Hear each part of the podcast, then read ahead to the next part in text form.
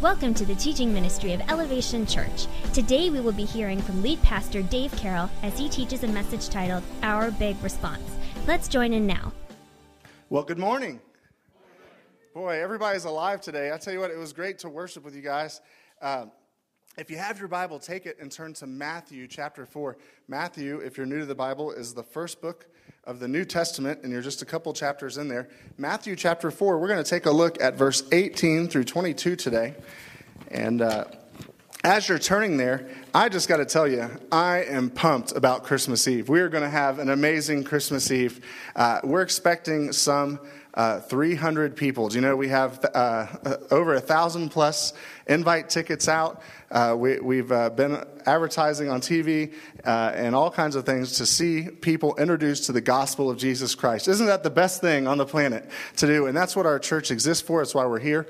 And so, if you would, remember on Christmas Eve, come a little early because all, all what you're used to, there will be double the seats, double the people, and uh, it's a family style service. So, all the kids will be in here as well. It will be a neat time, lots of creative elements, some things you've probably never even seen before in Christmas Eve, which is good to, to have every now and again to remind us of the birth of Christ. And so, uh, hopefully, you found Matthew chapter 4. And today we will continue our series, The Big Give. And uh, we've been talking about uh, the simple concept that Jesus was given to us so that we can have life, we can receive life, and then we can in turn give back to the Lord and give back to others. And so we talked about our big need in Isaiah the prophet. Remember uh, King Ahaz? We had a choice to either be like King Ahaz or to be like Isaiah and waiting for God's timing and, and being needy, saying, God, I won't want, provide my own answer. I want your answer. And then last week we talked about how big our God is. Is there anyone in the room that serves a big God today? Yeah, he is huge. He is worthy to be praised. He is um, the King of kings. He is the Lord of lords. He is our everything. He is strong enough to reach down into your situation this this Christmas season, and He is strong enough to save you. He is strong enough to give you joy in the hardest of circumstance. He's strong enough to heal those who are sick. He is strong enough to do anything that, that we can imagine and even more. That's what the Bible says. And today we will talk about the third element of the big give. And if God is going to give us something, that means we have to respond, doesn't it? We can't just receive the gift and uh, sit there blank faced, but we have to respond. And so that's what we're going to talk about today. So it'll be a little bit different of a scripture um, than what you're used to. If you're new, we did read the Christmas passage just last week, and we were in Isaiah talking about prophecy uh, of the coming of Jesus. But today is a little bit different twist on our response. So before we get into God's word, let's bow for a word of prayer. Uh, God, I thank you for the opportunity and the privilege it is to have a high school and so that we can have a new church body come and worship you, Lord, even in the middle of a ton of snow, Lord, of uh, slippery roads. Uh, Lord, you've provided this place right now. And, and so, God, uh, just as we made the effort to show up today, God, would you give us the heart of someone who is in love with you as we study your word? God, give us the heart of someone who wants to know you more. Lord, it doesn't matter. It doesn't matter if we've known you all of our lives almost, or whether someone just came to you a few weeks ago. God, all of us need the living and active Word of God poured into our lives. And so we ask today that you would pour and that you would find us people who are eager to receive what your Word says. God, and desperate to know you more and to not do another church service, to not listen to another sermon, God, but to be vibrant and real in your presence. And so we thank you that you are strong enough to do that. It's in Jesus' name we pray. And everyone said, Amen. now, we're talking about response. And when we talk about response, uh, all of us here have received a gift at some point, haven't we? We've all received a gift at some point, and we've all given a gift. Now, I don't know about you, but the most awkward kind of gift to give is to someone who you perceive needs nothing. uh, case in point, Uh, we have the, the big picture of God sending Jesus, and uh, does God need us to give anything back? Well, no, not. You know, you look and you go, well, he, he owns everything. He has everything. He's big. He's strong. He's powerful. What could he possibly want from me? And, and that's a little hard for us to understand. So I'm going to bring it down just one level to our earthly dad. Uh, I know that uh, once I got about eight or nine years old, and I don't know what age it was for you, but there was a point uh, where you become cognizant that you, you want to give a gift to, to your parents, right? You know, there's a kid, and for a while, you're like, oh, yeah, it's Christmas, toys, toys, toys. And then after a while, you go, I think I, I need to give something back to, you know, to my mom or to my dad. Well, I remember the first time I decided to do that with my own money. It wasn't like mom buying something, sticking my name on it. You know what I'm saying? I, I did it with my own money, and I was thinking, what could I buy my dad? I mean, my dad has, man, he has everything, and I don't have that much money, and the things he wants, there's no way I can afford. And so I was like, I know, I'm going to buy him honey roasted peanuts. All right, so I buy my dad honey roasted peanuts. And I wrap it up. I think I did it like the morning of Christmas or something. Ran down to Walgreens or whatever, or Christmas Eve. Got it, like put it in a bag, put tape around it, gave it to him. Now, the first time he got that, the first time he got that, it was like, wow, thanks. That was amazing you gave me a, bag of honey roasted peanuts. I love honey roasted peanuts. Well, that was good. Well, Christmas number two came around, honey roasted peanuts. Christmas number three, I'm not lying, I'm not making this up, honey roasted peanuts. Christmas number four, I think I went a little different, got chocolate covered peanuts, right? And, and by Christmas number four, uh, you know, it went from this huge response uh, of, wow, this is incredible, you gave me something, to, you know, my dad going, let me guess, peanuts, right? Peanuts. Well, you know, God gave us the gift of Christ. And, and when we first came to know him, you know, really all we had to give was peanuts. You know what I'm saying? And, and, really, at the end of the day, it's still all we have to give in the grand scheme of things. But the truth is, is that our response to God over Christmas can get better and better and better every year. You get what I'm saying? It, doesn't have to be the same. We get in the monotony of, well, Christmas. I come to a Christmas Eve service. I dress my family up. We stand. We sing the song.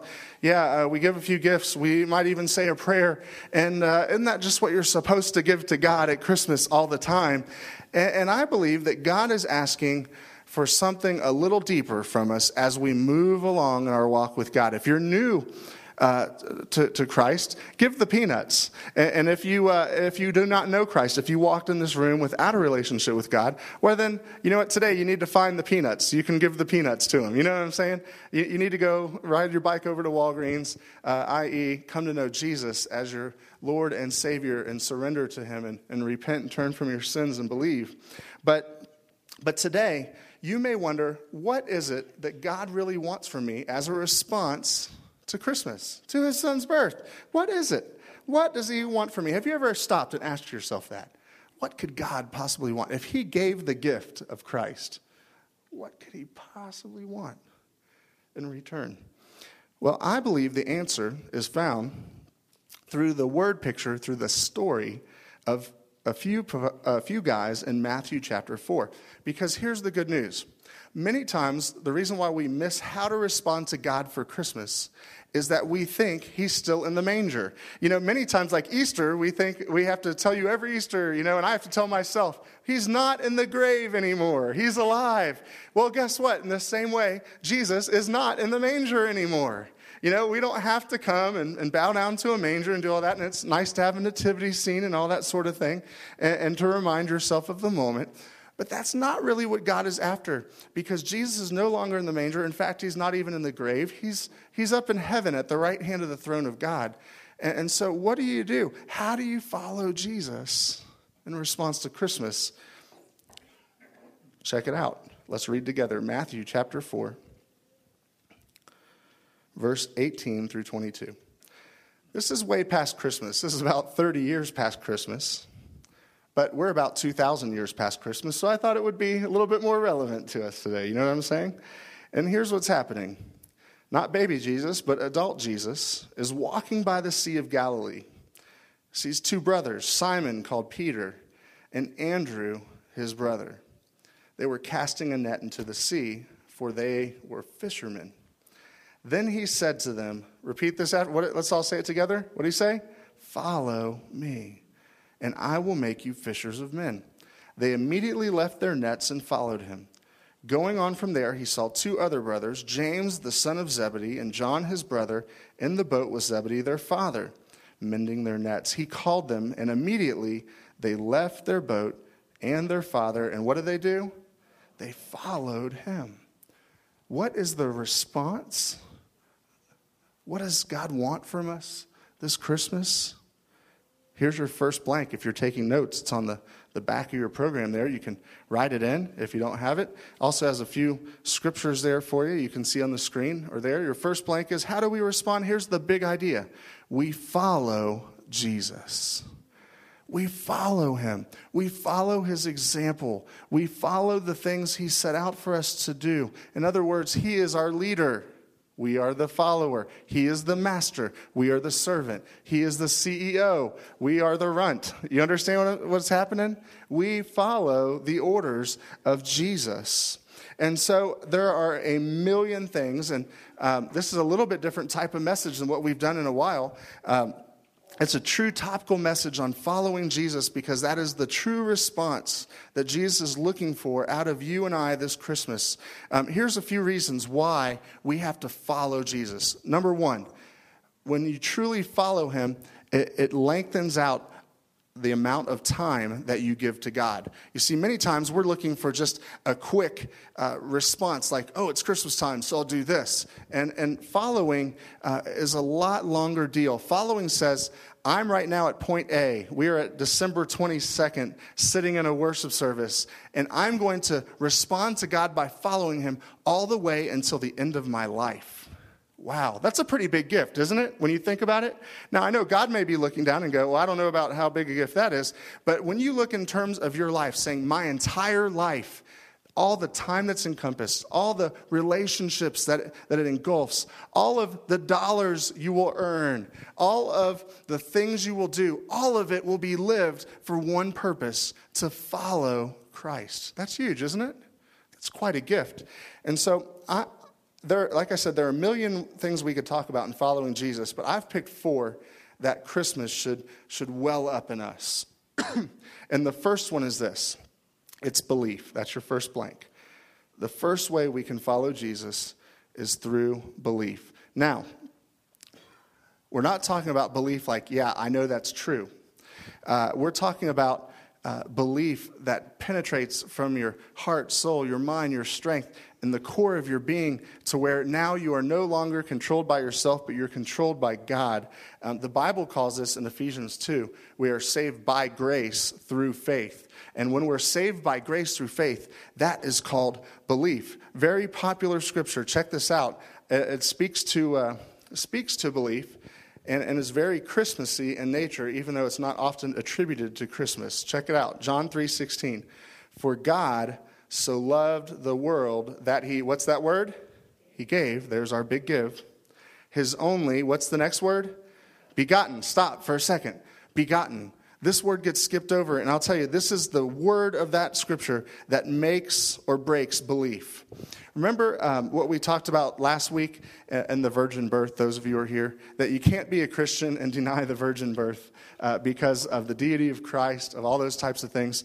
Well, the word begotten here really me is, has, carries with it more of an idea that he became his it's, it's, his only son he became a, a man right? It's not jesus was born and that was the first point of his existence. You know many times we call it jesus birthday right? That's kind of how we think of it. But the, the trouble with that is is jesus had uh, if that's his birthday jesus had negative years. You understand what i'm saying? Because jesus is eternal. And, and this is part of our belief structure that jesus stands outside of time. It's hard to fathom. It hurts your head, but he, he is outside the beginning of time. He is outside the end of time. And it was really what it is when it says that he gave his only begotten son. It means that God, who stands above and outside of time, he pierced through that. He pierced through the time. He pierced through the world. He did everything. He became a man. Why? The scripture says there, because of God's great love. And this is what it says about um, Jesus being begotten, piercing in through time and space that whoever, this is a great promise today, if you came in and you do not know Jesus, that whosoever believes in him should not perish, but have what? Everlasting life. What an incredible thing. You may say, Dave, I want to believe this Christmas. I want to follow God through my beliefs. Um, let me give you a few things. You may want to write these down that you can do in response to Christmas to follow God through belief. Number one, make a commitment to deepen your knowledge of God's Word. Make a commitment to deepen your knowledge of God's Word. In other words, it doesn't matter if you walked in here and you're the biggest Bible scholar, or you walked in here and you're saying, Dave, what page is Matthew on again? You know, if, if baby step one is you got to find out, is you know where Matthew is without a page number, that's deepening your knowledge of God's word. All right. If, if baby step two is, hey, I'm going to memorize scripture. Whatever it is, uh, baby step three is, I'm going to find out something about God that I've heard in church, but I wonder, hey, I'm going to research that and figure it out. Deepen your, your knowledge of God's word. Here's the second thing get God right. Get God right. Write that down. Get God right. We have to begin getting the Lord Jesus right. Um, there are so many things that we're bombarded with in the internet age. We hear from so many preachers. I know that the average person sitting in a church service is going, Golly, who is right? Who is right? Well, here's what I, what I told you. This is why I told you number one. If you deepen your knowledge of this, it will be very obvious who is right. Do you understand what I'm saying? And this is how you follow God. This is what He wants from you this Christmas. You're saying, What can I give God? What's the big gift I can give Him? Belief. Give Him the gift of God. I'm going to dedicate my heart and my mind, my soul to belief. It's kind of like marriage, you know? Um, very, there are some shotgun weddings in Vegas, right? Some people who got married in front of Elvis and all that sort of thing. But most people, most people, when they get married, they spend at least a few months trying to get to know their spouse, trying to get to know what's happening. And, and, and they, they do the research, they put the work in because they're going, well, if I'm going to spend the rest of my life with this person, I better know a little bit about it. Well, we have to do the same thing with belief. We have to get to know who God is. And there's a million things like uh, maybe you don't know, understand the Trinity. You know, get to understand the Trinity. Maybe you don't understand the deity of Christ and, and that he is truly God. Many people say he's simply the Son of God. God and not God, and that is false. He is truly God. Get to know who He is. So give Him the gift of belief. What do you need to do to stretch your belief in Christ? To know more about who He is. Because when you know more, and now if you just stay there, you get a big head and you fall down to the ground, right? Boom. But if you know more and you begin to keep, continue following Christ in other ways, belief is like the, the fuel in the engine that drives the car forward. This is why we must get to um, follow Christ through belief. Check out number two. Number two is engage in godliness. Engage in godliness. All right, check out what 1 Timothy 4 8 says says, For while bodily training is of some value, and the Lord knows that I need to do some bodily training in 2014, okay? About 30 pounds worth of bodily training. Amen? Can I get an amen in there? Yeah. Hey, not to me, not to me. Um, for while bodily training is of some value, godliness is of value in every way. Now, remember, if you don't get your beliefs right, it's hard to be godly because you're not sure who God is, so you can't be godly. So, godliness is of value in every way as it holds promise for the present life, but also for the life to come.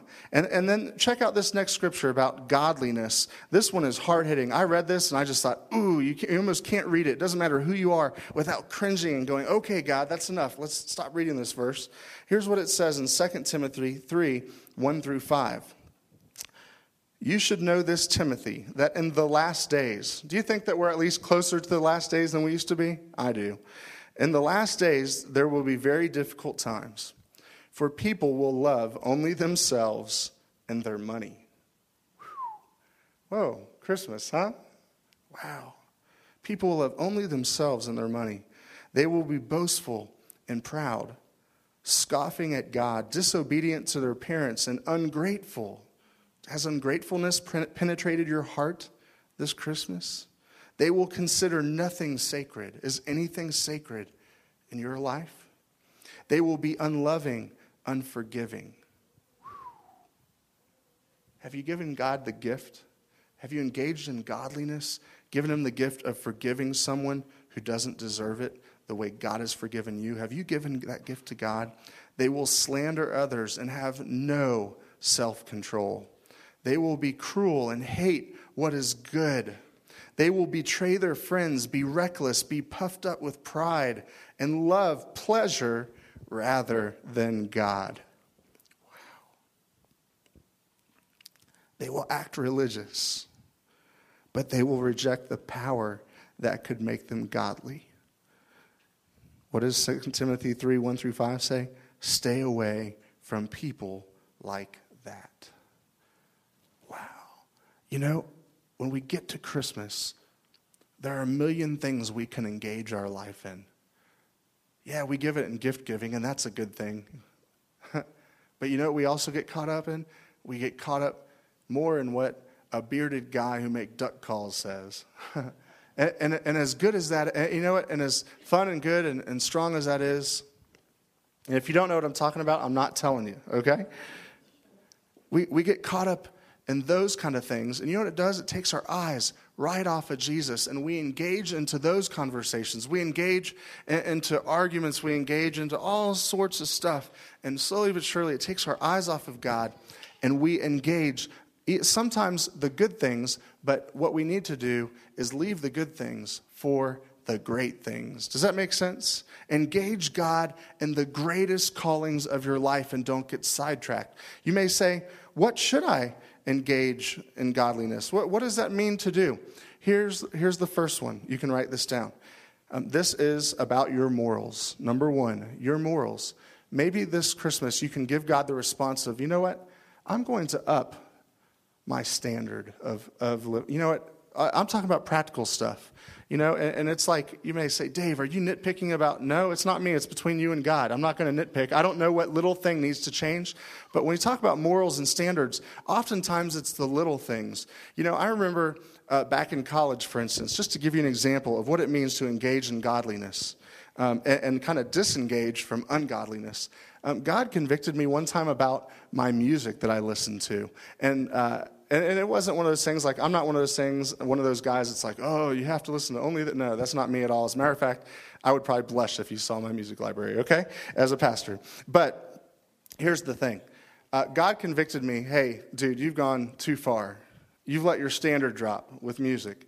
And, and I clearly heard God tell me when I asked him, hey, you need to chunk that stuff. And my first answer is, but God. You know, that's what he's asking for. That's what, what he wants my response. But God, you know how much those CDs cost? It's back when we had CDs.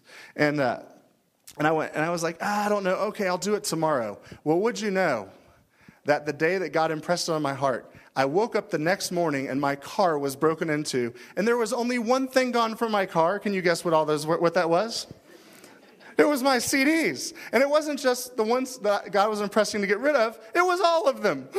It was all of them. And I thought, oh man, oh man, if I had just given God the response, the gift he wanted when he wanted it, if I had just engaged in godliness when he asked me to, man, I would have missed out. I, would have missed out on, on losing a bunch of money and a bunch of things that were good that I intended to keep. And you know what? I use the illustration of a CD. But here's the truth. Here's the truth. There are much more important things in life that we're holding back from God in our standards and our morals, and we're not engaging in who God is and His standards for our life. It could be our speech, it could be our thought life. Guys, thought life is so hard because usually guys are the only ones who know the thought life and it never gets out. But maybe it's, I'm going to clean up my thought life before the Lord. Uh, ladies, it could be, you know what, I'm going to clean up my emotions and my responses to, to what the things that life throws at me. It's our morals and standards. But here's the next thing um, yes, it's morals and standards, but most, most important, God is not after just a bunch of rules. Engage in relationship with God. Yes, engage the standards and the morals of God, but engage in relationship with God. Why does God want you to up your game for Him in response to Christmas? It's because the less sin is in your life and the more godliness is in your life, the more relationship will grow closer to God. Many of us wonder why we get so far away from God over the course of the year. It's because we, our eyes get taken off Uh, but if we spent every day like we're responding to God for his gift of Christmas and responding to God for his sacrifice and his miracle in Easter, if we lived every day like that and we upped our game in our morals and our standards and we upped our game in relationship, we would find ourselves at the, at the feet of Jesus, just hugging him as strong as we could, and we would be close, and we'd have this love for God that just pours out of our life. Isn't that what you want today? A love for God that everyone can see. That everyone can see. I don't know what the standard is that you have to do. Maybe you're getting too close to someone at work and, and, you need to back off and strengthen your marriage. Maybe you've been greedy with money. I don't know what it is. You can read that 2 Timothy 3 verse, and it, will it'll just, um, I don't know, I read it and kind of went, ooh, you know, all over. Maybe you could reread that and say, God, I'm going to up my game in this area. Just do that. Here's the third one, and I love this. We're going to come back to Matthew chapter 4 here. Your third blank, how we follow Jesus, is we abandon average we abandon average. All right? Now, the miracle of Christmas is only the beginning for the person who surrenders to God. Many of us got excited the day that we were saved, or if you're, if you're not saved in this room, you would get excited if you came to Christ and, and you would get gung ho. Yeah, woo! But you know, surely everybody kind of drifts back to average. Doesn't life kind of drift back to average? You get married and it's real big, and now marriage drifts back to average. You buy a brand new car. About four or five years later, that drifts back to average, doesn't it? it's like you get a job and a new boss because your old boss is never as good as your new boss, right? And especially when your boss is new, but then when that person becomes your old boss, well, then your old boss, you need a new boss, right? Because the old boss is average. It's like everything kind of drifts back to average, but we have to abandon average. And I want us to revisit this response to Jesus by the first disciples. And by the way, these were the first disciples. Check out Matthew 4 18 through 22. We're going to read it again, but I want you to look at it through the eyes this time of people who were in the everyday, regular Joe, do your job, go home, eat a meal, go to sleep, maybe help put the kids to bed, wake up, do your job. They were caught in average. But I want to tell you this is what the miracle of Christmas is that your life doesn't have to be average anymore. Look what they did. It says, And Jesus, walking by the Sea of Galilee, saw two brothers, Simon called Peter and Andrew his brother, casting a net into the sea. For they were who? Fishermen. That was their everyday job. But can you imagine some dude walking by by the lake. Maybe they're having a good catch, maybe they're not. Who knows what the day is bringing? And he says to me, Hey, don't do that over there. Follow me, and I will make you fishers of men. They had a huge choice to respond to Jesus with. Am I going to do what I've always done? Am I going to be who I've always been? Am I going to live the same average life? Or am I going to take a step away and I'm not even sure how my bills are going to be paid? I'm not even sure who my friends are going to be because I follow this guy named Jesus who asked me to come with him. Christmas, the, the response of Christmas, how do we respond to the big gift? The big response of saying, God, I drop my nets, I drop my rod, I, I drop it. I, am now yours. And you know what the, the cool thing was? When you read down through the Gospels, these guys still got to fish, like for fish, right? It's not that when they followed Jesus, they lost everything, but now the main priority of their life became several things, and I want you to write these down because this is how they abandon average. Their new goal was the reconciliation of people to God. That's number one. How did they abandon average? Their chief focus the reconciliation of people to God. This showed up because a few years later, after they dropped their nets, there was a guy named Peter preaching to a, a room about this size today. There were about this many people. And you want to know what? He shared what's called the gospel of Jesus Christ, the good news of Jesus Christ. And that day, thousands of souls were saved. And do you know that we're here 2,000 years later because that guy chose to drop his nets? Isn't that incredible? And that was his response to Christmas. Peter, he knew, he knew the story. He knew about Jesus.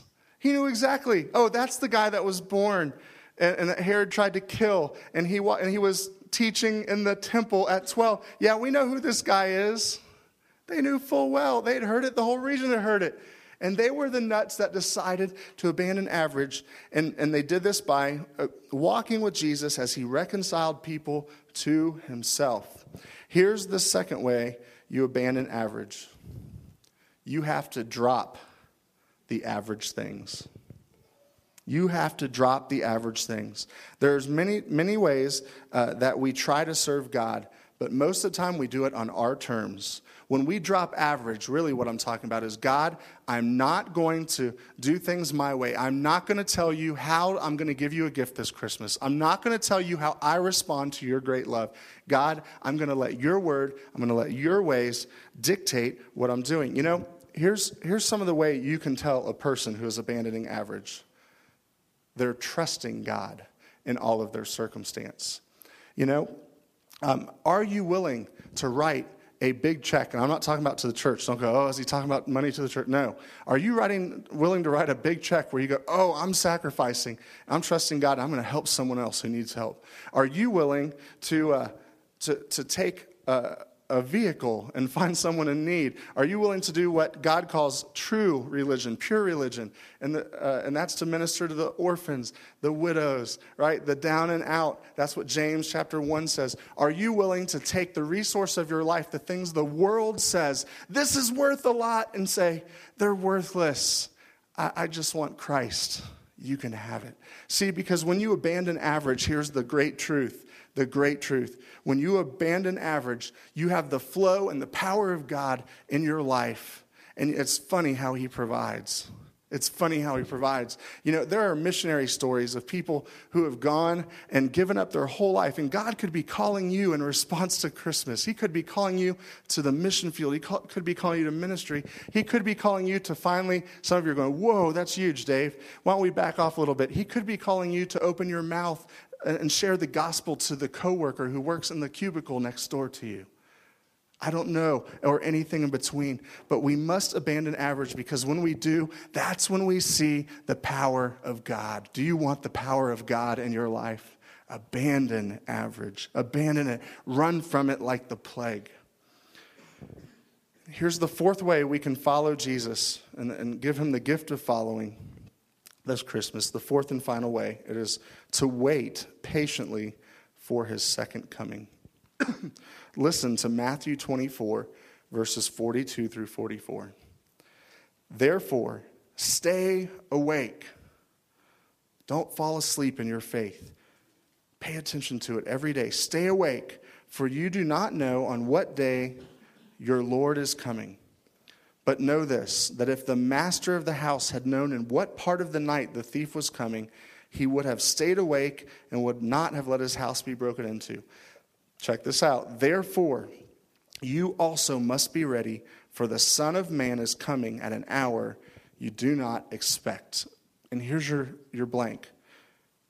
The first coming of Jesus was to extend God's grace and mercy. The miracle of Christmas, the big give, is that God showed up. He became a man, fully God, fully man for about 33 years. That was the miracle of Christmas. The miracle of Easter is that he paid the wrath of God and the judgment of sin. And that if we believe on him, on, he'll, he'll cover that. He'll say, I got that payment. That's on, that's on my cross, not theirs. But here's the truth you want to give God a great gift for his first coming? Live for his second coming, because the second coming will carry judgment. You see, the first time he came as a little baby, we talked about how hopeless he was, but yet how powerful he was last week. How he was on, on a trip to Egypt and, and, and the care of Joseph and Mary, kind of helpless, and yet in that he was accomplishing, even fulfilling prophecy. But but the second coming will be a lot different. And here's the thing we believe the first coming because it happened. It's a historical event. No one can dispute it. Jesus Christ was born. But the second coming, everybody goes, ah, I don't know. I don't know. Is he really coming back? We need to be the kind of people who say, This Christmas, it's reminding me that the first coming means that there will be a second coming. And we're sure of it. and we have hope in our Savior. We have, we have joy in difficult circumstances. We can give God everything He asks for because we know just as surely as Christmas happened, His return will happen. And He's coming for those who believe in Him, those who are His children, those who are the people who are pressing on through the difficult times, through the times of doubt. If you're like me, there are times in this world where you wake up and you go, God, are you there? Are you really there? Are you sure? But by faith, we trust that Jesus Christ is returning again. Do you believe that Jesus Christ is coming again? And this is the gift of Christmas that we live and we follow Jesus, like not that he came one time, but that he's coming another time. And that when we show up, we're going to stand before him and answer before him. And, and, and our only hope is that Jesus Christ, the one who came at Christmas, will jump in front and go, Whoa, whoa, whoa, no more questions. I got it. I got it. It's good. I got this one. And that's who God wants to be for you. And here's the, here's the great truth in that. If you'll give God the right response now in this life, here's the cool thing. When He comes again, He will give back to you even more in the gift of eternity with Him in heaven. Isn't that phenomenal? That's phenomenal. And this is what following Jesus is about. And, and I want to encourage you as we come to response and the band comes to play. I want to ask you the question Are you truly following Jesus? By deepening your belief, by engaging in godliness, by abandoning the average things of this world and doing what the, everyone else in the world does and say, No, I'm, I'm not going to do that anymore. I'm going to live the miraculous life and drop my nets in response to God's big gift of Jesus at Christmas. Are you waiting patiently for his second coming? Now, if you came today in the room and you do not know Jesus Christ, I, I want to give you a little bit of an example. Your first step is the gift of belief by grace through faith. You're placing your faith in Jesus. But many times when it comes to belief, we are like the three year old son. Now, I've had four boys, and uh, three of them have crossed the three, four year old threshold. And here's what I found that's neat about like three year old boys, sometimes two, sometimes a little early four, is that when you play, you can play hide and go seek with a little boy that age by doing one thing. You don't have to go anywhere. You just place your hand over their eyes and you say, Where am I? And they say, and, you know, and they're like, I don't know. You know, they think, uh, you know, some um, psychologists believe that they truly believe that, that you cannot see them when you cover their eyes. All right? They, they, truly, they think that that's true. And, and many times, um, if you walked in the room and you have never made a decision to follow Jesus Christ, you've never placed your faith in Him, you never believe, we'll talk about what that is in a second. You're kind of like the three or four year old kid with your hand over your eyes saying, God, you can't see me. I don't believe in you. You're not there. And all the while, He's standing right there in front of you, going, I'm here. Just lift the hand up. Lift the hand up. Let me ask you today do you need to lift the hand up? Here's how you do that. The Bible is very clear about how you have salvation, how you begin a relationship with God. And if you're in the room and you're one of these people, hear me on this. The Bible says this that if you'll believe that Jesus is God, that, he, that the Son was sent to live a perfect, sinless life, to die on a cross, shed his blood for the remission of sin rose again on the third day, ascended to heaven, sits at the right hand of the throne of God, and he will come again. The Bible says if you'll believe that in your heart and depend on it for your salvation, you will be saved. Isn't that an amazing gift? What an amazing gift. And the Bible says because that you repent, you turn from your sin, you up your game, your standard of life, and you live for God. If you want to do that today, I'm going to give you a chance. But here's another thing for, the, for those of us in here. What place in your life, for the rest of us who are Christians, you know who God is. Even when you put your hand in front of the face, you, go, ah, I know He's there. I just have my hand. I, I just want to play pretend for a second. Like God doesn't see my life. Let me ask you a question. Where are you putting your hand over your eyes in your life so that you don't have to follow Jesus, so that you can play pretend? Maybe one of these areas. This Christmas, I want to encourage you to do this take the hand up. Take the hand up and give God back the gift of your life, Christian. Fully devoted, following. Drop the net. Stop giving the peanuts. You get what I'm saying? Give God your best. Thank you for listening to the teaching ministry of Elevation Church. You can find out more about our church or listen to other messages at elevationbillings.com. Thanks again for listening and have a great day.